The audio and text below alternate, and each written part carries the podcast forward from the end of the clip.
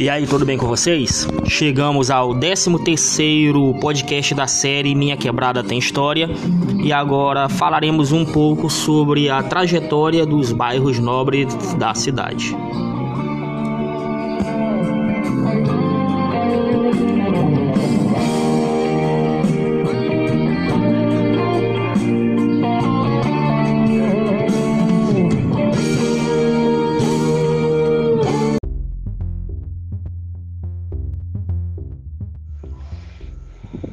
Até mil novecentos e setenta, São Luís se concentrava no que conhecemos hoje como Anel Viário, com tímida expansão na região do Anil e na área do Bacanga.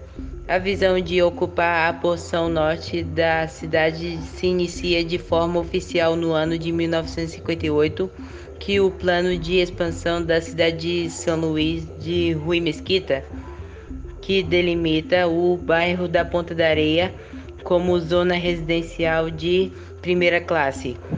A porção norte, até então, era ocupada apenas por pescadores, algumas casas de veraneios e palhoças. Tudo mudou após a construção da ponte sobre o rio Anil, no bairro São Francisco. O primeiro bairro a se consolidar na nova parte da cidade foi o bairro do São Francisco, com ruas largas e uma aparência de subúrbios americano, com residências unifamiliares em grandes pontes. Quase simultaneamente, ocupações informais surgiram, seja com as palafitas, seja na região conhecida como Ilinhas, bem próximo ao São Francisco e atual Ponta da Areia. Pouco a pouco, as antigas palhoças e casas de pescadores foram sendo desocupadas, dando lugar aos loteamentos formais.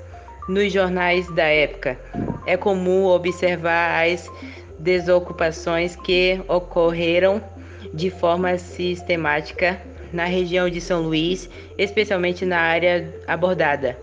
Até esse momento, a Ponta da Areia permanecia como um região pouco ocupada.